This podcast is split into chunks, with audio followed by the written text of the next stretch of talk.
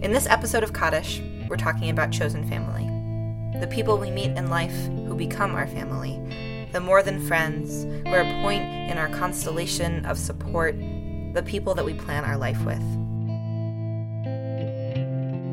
For many, chosen family is not a luxury, but rather it is a means of survival. Finding the people with whom we can plan a life, rely on for material support, find safety and protection from family of origin if need be. For many, chosen family is a means of queer survival.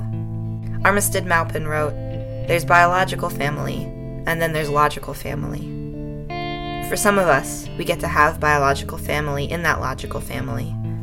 And for others, we find sisters, brothers, siblings, uncles, mothers, children over the course of our lives. This is not a novel idea. Human beings have been building affinity groups of family units without blood connection forever. And our godparents who raise us, our aunties who manage to keep the world spinning, all of this is family. But we're responsible to our family not just in life, but after it too.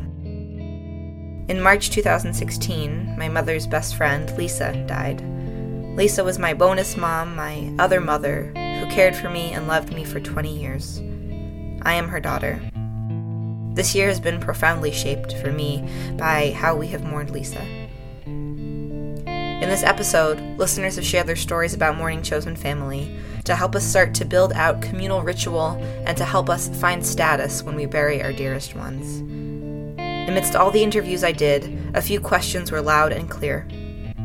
How do we honor the chosen family of the dead while not claiming too much status from biological family? How do we tell the stories of our loved ones? Who holds our legacies when our chosen family knows us best?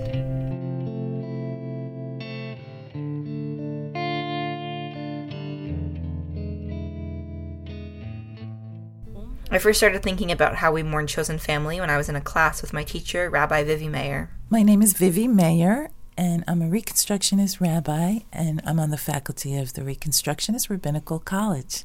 The class was on the Mishneh Torah, written by Rabbi Moshe ben Maimon in the 12th century, and the Mishneh Torah is a crib notes handbook compendium of Jewish law.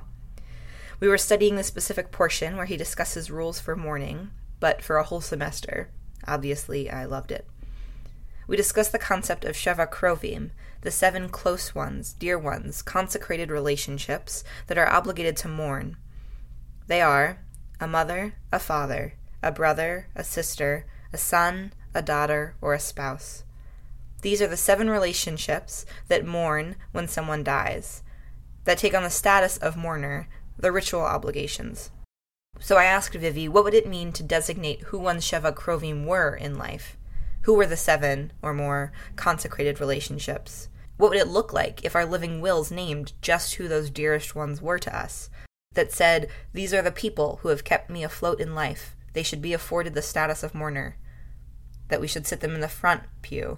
That we should send them a floral arrangement, a bagel tray, give them days off work. I have felt so strongly about people in my life who have died and whom I like automatically relegate myself to third circle, fourth circle away from the center. I've sometimes felt disrespectful, like being too upset in the face of the people who, for whom it's their primary loss. The issue I had in Vivie's class is about exactly this.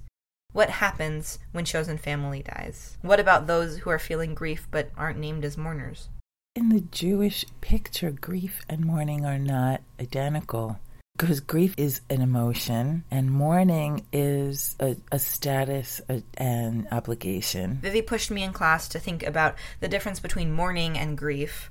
That mourning is a set of practices we do to honor the dead and afford status to the living. And grief, she teaches, is something that anyone can feel anytime. Stargirl by Jerry Spinelli, which is a young adult novel about a, a high school girl who feels everything very, very deeply and cries at funerals. And she goes to all these life events in the community that she has no connection to. And there's this one um, one incident in the book where she's at a funeral and she's weeping, and the people whose funeral it is are look at her and who is that? Who is that?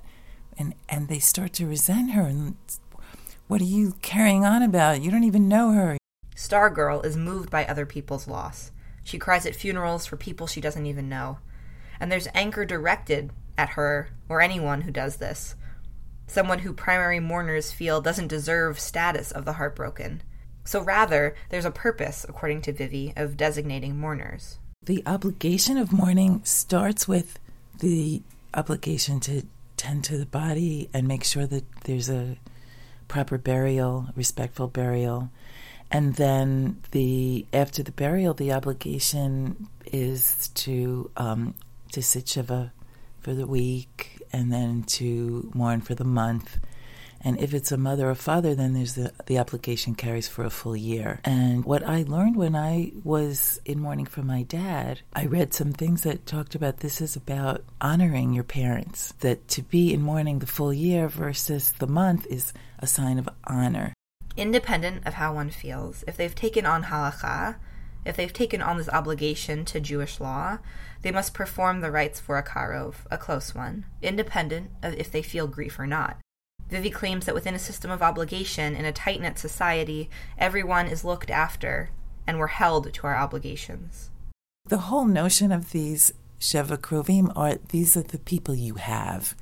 And in a society that works the way societies are supposed to work, these immediate families are supposed to be the people you take care of and who take care of you. And we know that that's not so because parents and children don't always take care of each other and brothers and sisters and siblings are sometimes the people who hurt each other the most.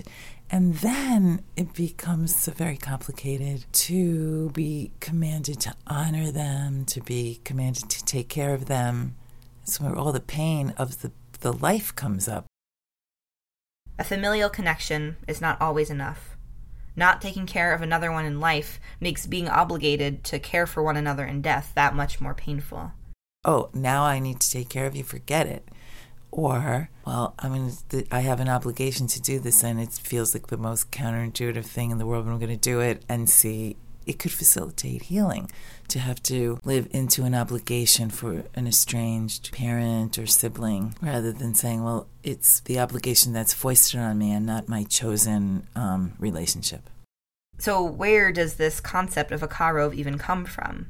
It's actually a classic rabbinic extrapolation from one law about a very specific idea in Torah that's then expanded out to a much larger idea. Classic. The Kohen, someone of priestly descent in Jewish tradition, must remain ritually pure at all times, as they have to be ready to enter into the temple. This means, amongst other prohibitions, that Kohanim cannot have contact with the dead. But there's an exemption made in Torah, namely that for a Kohen's siblings, children, parents, or spouse, they are not required to stay away from the dead. So the rabbis get this concept of Sheva Krovim, saying these seven consecrated relationships that a priest is allowed to come close to mean that all people are obligated to honor these seven relationships. But then in later discussion of Sheva Krovim, we also get this idea of a meit mitzvah, that is, an unidentified person who has died and is found in the middle of nowhere by the side of the road with no one to claim them or be obligated to their burial and accommodations. Even someone who's a Kohen who is not allowed to become ritually impure must become ritually impure to deal with a meit mitzvah who's either uh, someone that they know or even an anonymous meit mitzvah. You you need to do that. So that is you know actually juxtaposed to the seven Krovim. The seven Krovim are the people you are most associated with. And a meit mitzvah, for whom you have similar obligations, is someone who you have are not associated with at all, but who has nobody. So, studying the Sheva Krovim, hearing that obligation is independent of desire to mourn or feelings of grief, makes me feel distance from the text and my tradition. Am I supposed to believe that I should, like Stargirl was supposed to, cry in the back of the funeral? What about when I have an obligation to my chosen family? The meit mitzvah offers us an entry. When we find each other and create networks of logical family, sometimes that's out of necessity. We take care of each other because there is no one else to. We find each other by the side of the road. Does this not elevate a meit mitzvah to status of karov? Could we not then use that obligation out of necessity to understand why we create chosen family in the first place? In addition to the Sheva Krovim, there's also a notion in in Jewish custom that for a, a student to a, a, teacher has that relationship of child to parent. So for a special student to be behaving as a mourner for a teacher, that is acceptable. A teacher, who is seen in Jewish tradition as giving their students life by teaching them Torah, is elevated to the same set of obligations that we might have to a parent. Meaning, when your teacher dies, you mourn them, you are obligated to them as if they were your parent. I know that there is room in Jewish tradition to elevate the status of those of us who have grief to the status of mourner of chosen family, because it is so often that our chosen family are the ones who grant us life. We'll spend the next hour hearing stories from listeners about their Krovim and how they've touched their lives.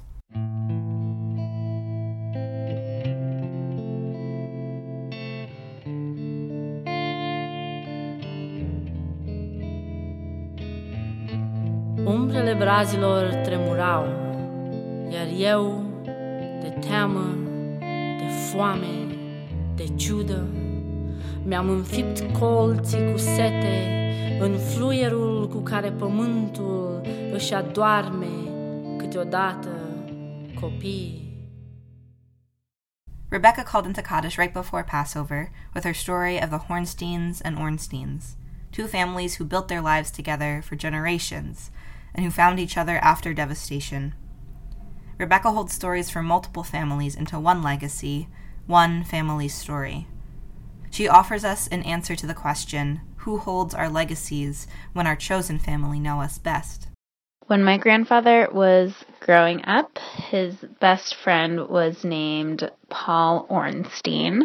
Uh, my grandfather's name is Stephen Hornstein. The story goes that the Ornsteins and Hornsteins had a generational friendship. Her grandfathers were best friends. Their fathers before them were best friends their fathers before them, and on and on. Their lives were filled with shtetl mischief in Hungary and the bonds of childhood friendship. The Holocaust devastated both their families, and both Rebecca's grandfather and Paul managed to get back to their small town after the war. You know, they were just kind of trying to look for any semblance of the life they had had before. Um, and Paul always told the story that he you know, was was searching around trying to find anyone he knew. He he went back to the synagogue in their town, um, and the first person he saw was his friend Stephen, my my grandfather. Um, and I think often about how intense that moment must have been uh, for them to, you know, be going back to your life that had been completely destroyed, not knowing if anyone had survived, um, and seeing someone you loved, seeing your um, your childhood friend. So, kind of in the in between time, they had um, both found their respective spouses, my grandmother Lucia and Paul's wife Anna, um, and the four of them uh, went to medical school together in Heidelberg, Germany, and uh, immigrated to the United States together and ended up living two houses away from each other um, in Cincinnati, Ohio, and raising their families together. So, through this kind of chosen family, um, I'm really lucky to be part of this kind of like extended Hornstein Ornstein clan. You know, they had such a deep love for each other, and in a lot of ways, they were very like old school European men.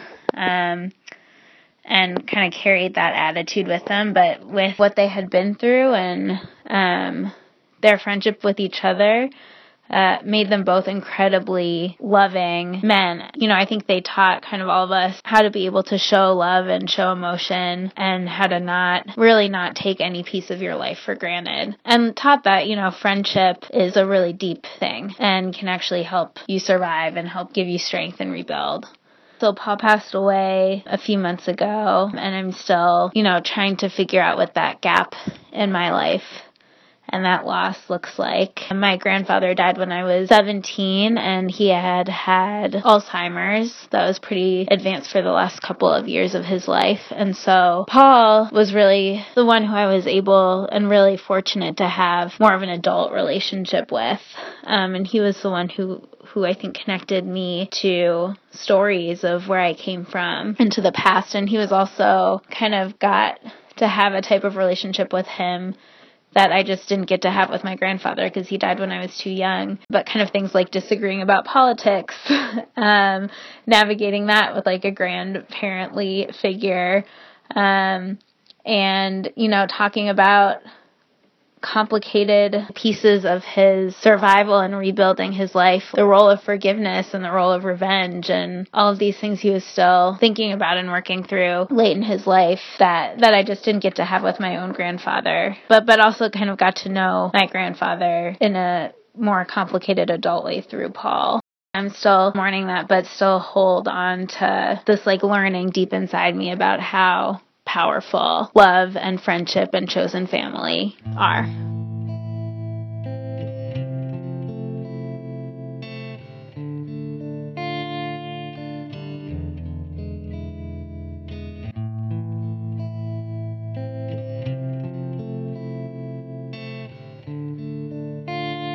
The next story wrestles with a question I have heard in every story of mourning chosen family. The question being, do I count? Am I enough? Do I get to mourn? How long am I allowed to mourn? When are we able to be a Karov, a dear one, and not just a griever from afar? And a note this story contains mentions of depression and suicide. If you'd like to skip ahead, just join us in five minutes. My name is Noga Newberg, and I'm from Philadelphia. Josh is Noga's half brother, 20 years older than her. He struggled with treatment resistant depression and took his own life after battling depression for 20 years. Josh died 10 years ago. I, I did say Kaddish for him. I did feel like he was my brother, but he was so distant, both in age and in life experience. And we had so little common space, um, common time together. That proved to be really hard um, to figure out how am I supposed to mourn for him or how am I supposed to feel about it. He was distant and I was, you know, I was a, I was a kid. I felt obligated, right, to call him because he's my he's my kin, not because um, we had this intense connection like you do with other people that are your chosen family. Like, um, I don't think I chose to, you know, work on the connection. I was just like, this is my family like regardless of he's half or full brother like he's my father's son and i think a lot of what i've come back to is that relationship in the days after his death and shiva and even shloshim i felt status as a mourner I was there with my father. I was there at the Shiva house all week. I didn't I don't think I even questioned it.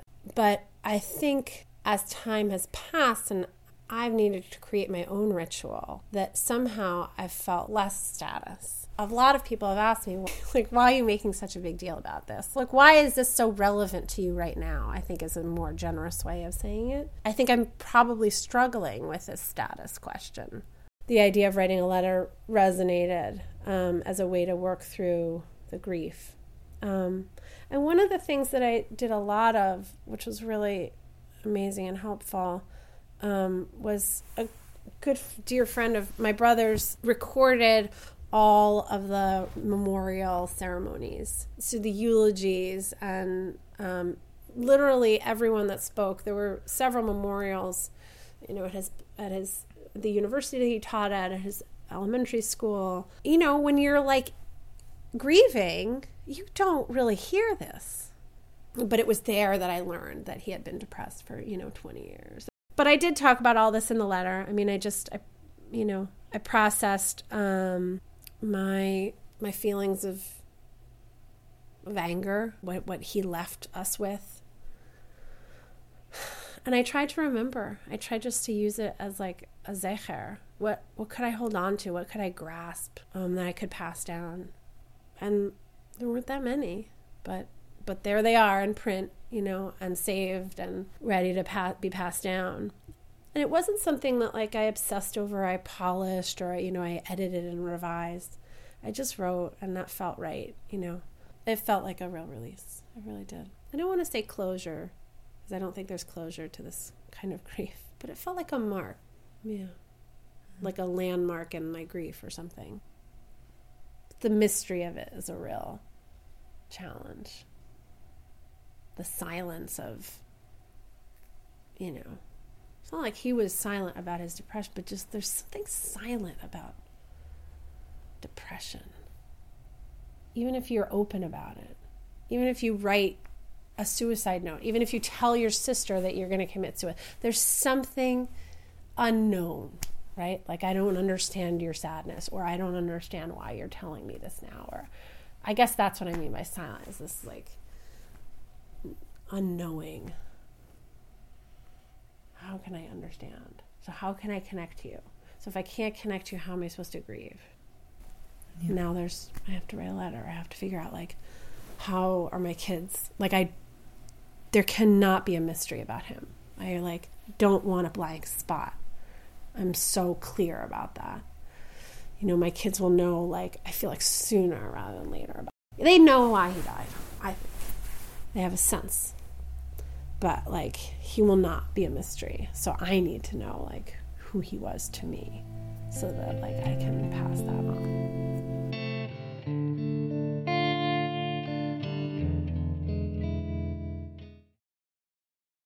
The next story is a question mark and a semicolon. It asks us how do we mourn chosen family when biological family is also bereft?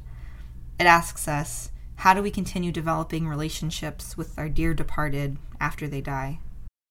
My name is Sarah, and I'm calling from Oakland, California.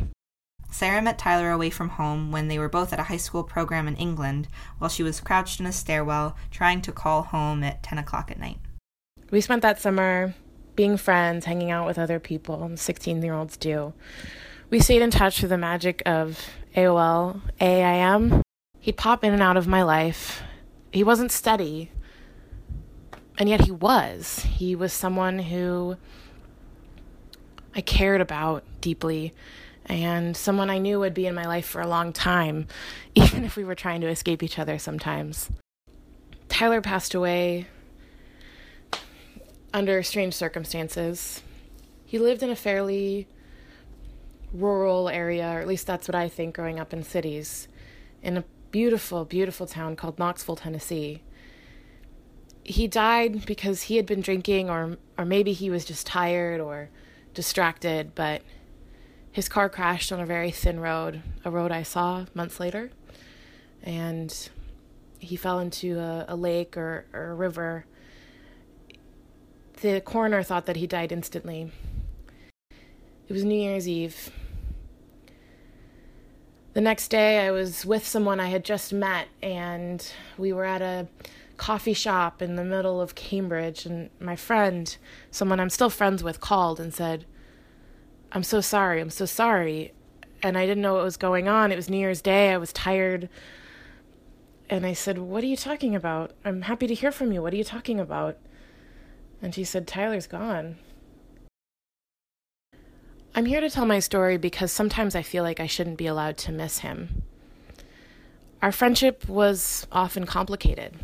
It was not always close.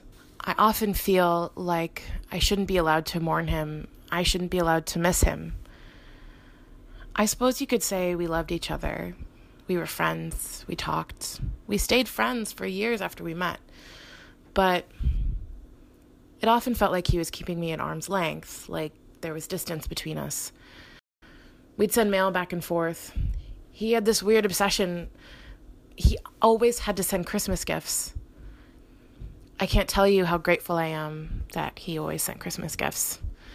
There's something really magical about having a little piece of someone to hold on to when they die and you don't know if you're allowed to miss them. I think the hardest part about mourning chosen family is that they often have real family who love them. We don't go through life thinking that we're only going to have our mother and father, siblings, cousins. We know that we'll have friends. We know that being social and knowing lots of people is an important part of getting through a frankly difficult life. But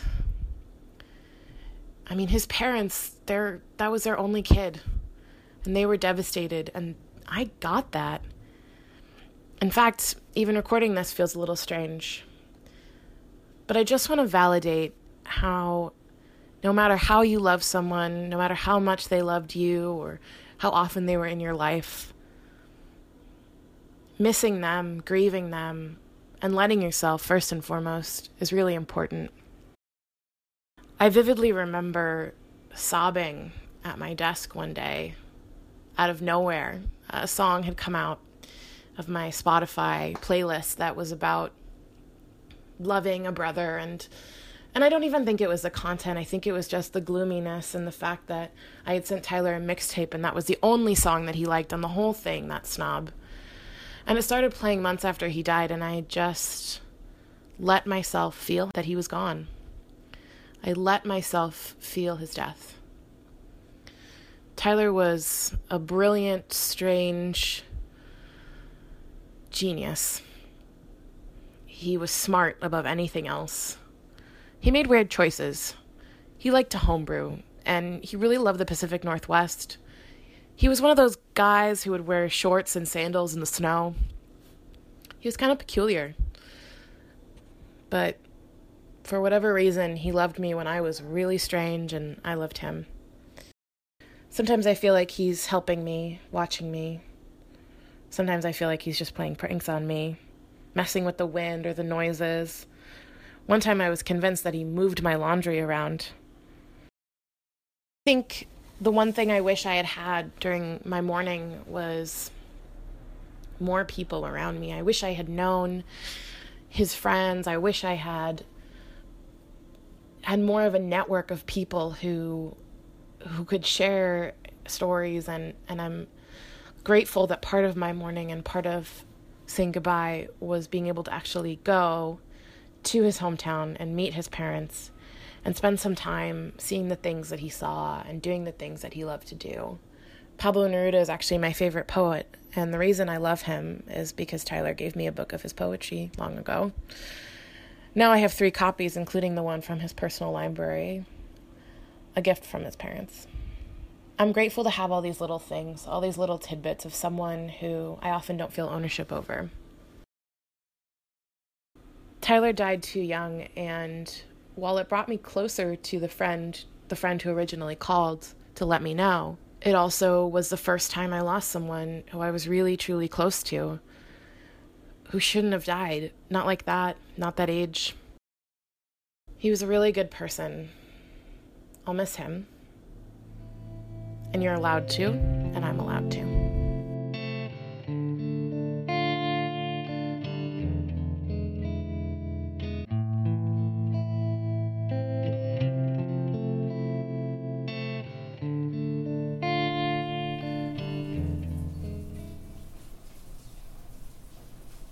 I met with Meryl in the middle of a rainstorm in March to hear them talk about their Karov, Ava. And their telling of Ava's life did one of the things that we can do when we honor our Karoviim, which is simply telling the story of their lives and deaths. We'll hear about how Meryl mourned, including a lasting tribute.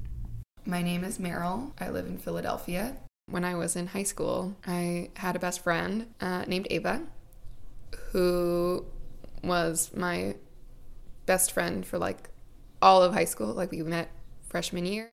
Ava was very cool and also not cool. Uh, you know, like many people in high school when we met freshman year, she's really not not cool, but really cool to me.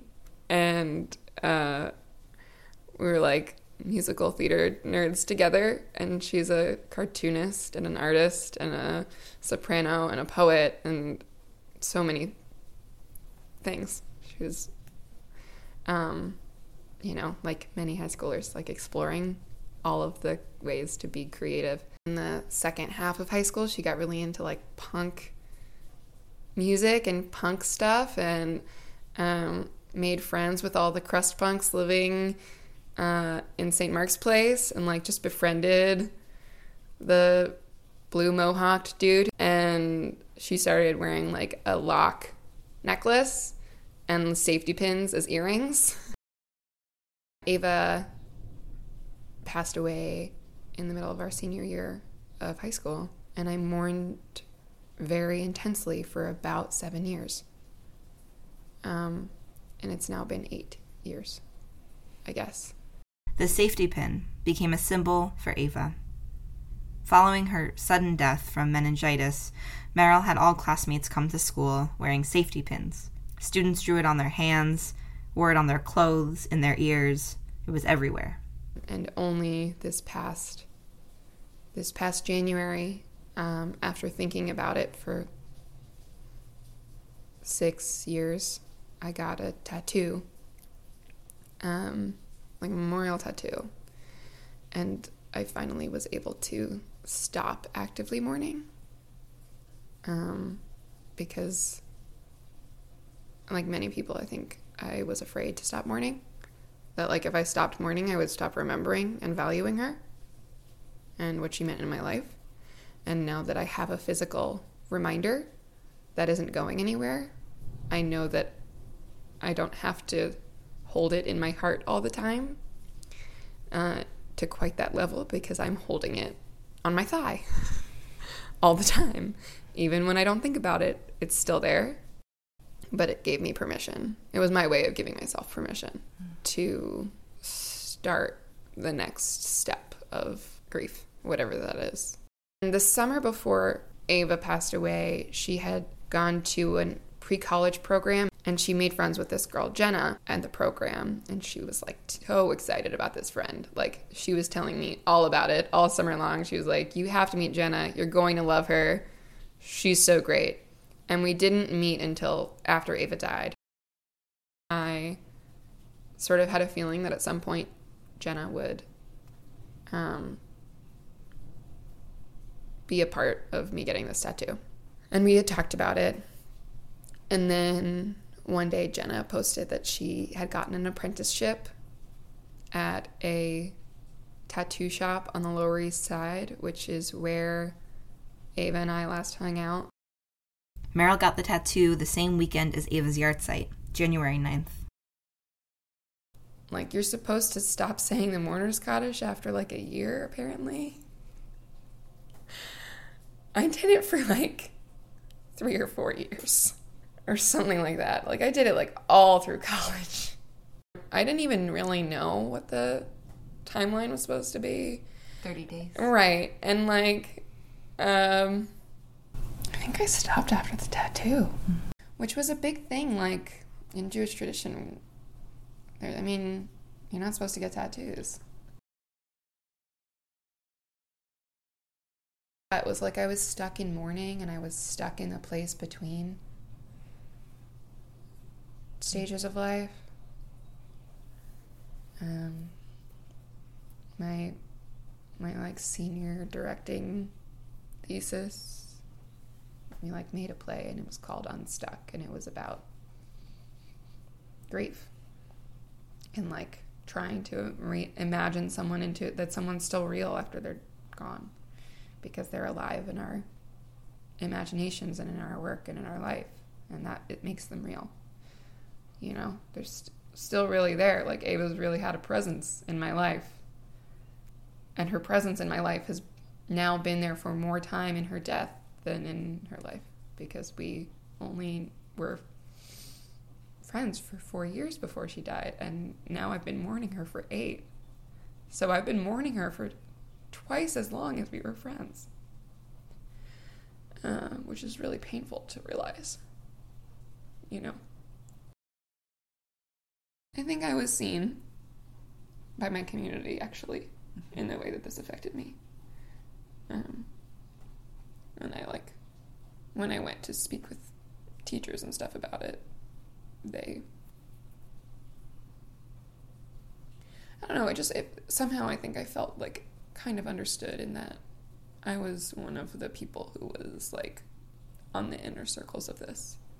And I I think her family like respected my grief for her and didn't feel it impinged, but that it added like that it was a show of my love for her. There was some moment after either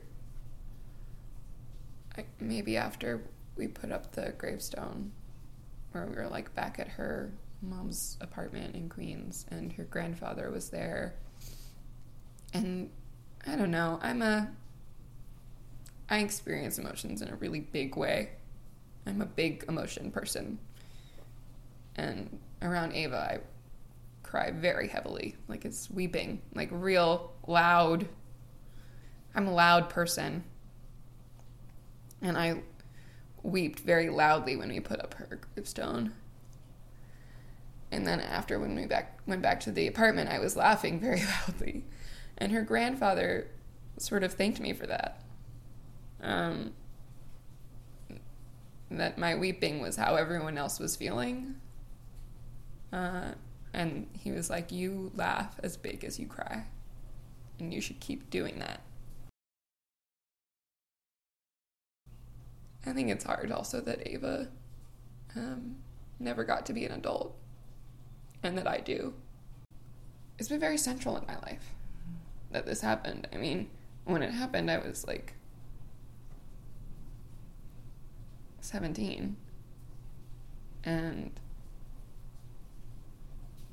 um, I just remember thinking, like, I'm not a kid anymore. But it's hard because I, you know, I'm now almost 26 and she's still 17. Uh, and that affects our ability to have a friendship still, right? And the like teenage girl friendship magic that we made. Like, there's something really magical and sacred about that kind of relationship. Um, and so important of like two teenage girls telling each other how great they are and how amazing and wonderful they are and like honoring each other's creativity and passion.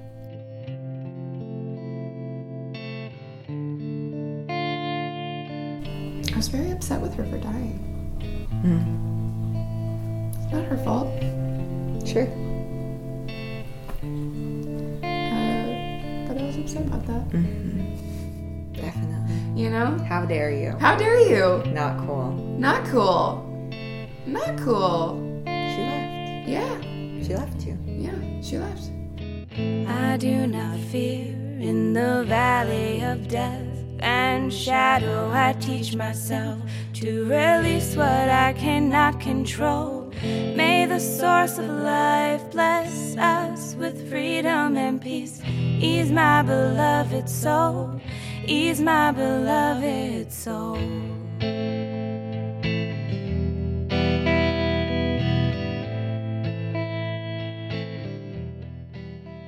Are you still with me? Are you sure? Take a beat to find your breath, huh? There's something so deep inside me that just did not want to make this episode. To have to hear these stories and sit in this pain. Because how dare we risk enough to love someone, to make more family, and then they have the nerve to leave us? And how the hell are we supposed to make sense of what we meant to each other once they're gone? Vivie is used to my complaining and railing by this point, and so when I brought this to her, she offered me this poem. It's called Elegy for Jane, My Student Thrown by a Horse. I remember the neck curls, limp and damp as tendrils, and her quick look, a sidelong pickerel smile, and how, once startled into talk, the light syllables leaped for her, and she balanced in the delight of her thought. A wren, happy, tail into the wind, her song trembling the twigs and small branches, the shade sang with her. The leaves, their whispers turned to kissing, and the mold sang in the bleached valleys under the rose. Oh, when she was sad, she cast herself down into such a pure depth, even a father could not find her, scraping her cheek against straw, stirring the clearest water. My sparrow, you are not here, waiting like a fern, making a spiny shadow.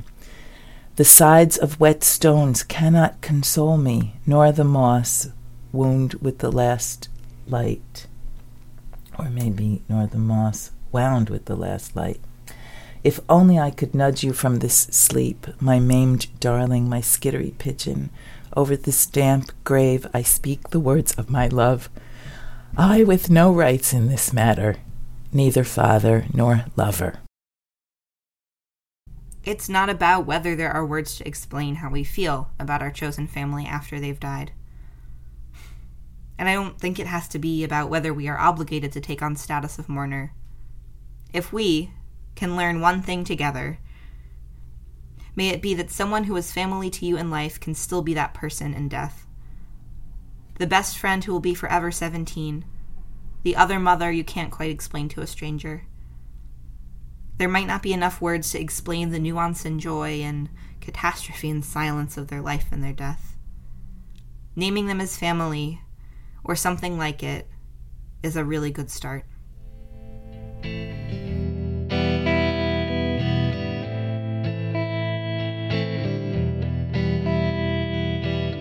When the last time I heard you say you love me? I close my eyes and you appear in holy company. The grief has not ceased since I lost my goodbye. God, if I am to suffer, at least tell me why. A huge thanks to everyone who shared their stories in this episode. Thank you to my teacher, Rabbi Vivie Mayer, to Rebecca, Noga, Meryl, and Sarah. Thanks to Alex Stern, producer extraordinaire, for her scripting support on this episode. Thanks to Ariel Wolpe and Mariangela Mihai for their beautiful setting and interpretation of Psalm 23 in English and Romani. We'll post the full song online. Thanks to Clara Lefton for transcription, Chelsea Noriega for site design, JB Brager for graphics, Sid Weissman for Big Dream support, and the Jewish Federation of Greater Hartford. Kaddish is coming to the end of our season. We're still running our fundraiser at bit.ly slash Kaddish podcast. A huge thanks to everyone who has already donated. We're in the home stretch and could so use your financial support. Check it out, there's some really sweet perks. If you want to get in touch with me about this episode or any other questions, you can email me, Ariana, A R I A N A, at kaddishpodcast.com or tweet at us at Kaddish Podcast or find us on Facebook. We want to hear from you. This episode is dedicated to the memories of Lisa, Paul, Stephen, Josh, Tyler, Ava, and all of our crew. I'm Ariana Katz, and this is Kaddish. When is the last time I heard you say you love me? I close my eyes and you appear in holy company. The grief has not ceased since I lost my goodbye. God, if I am to suffer, at least.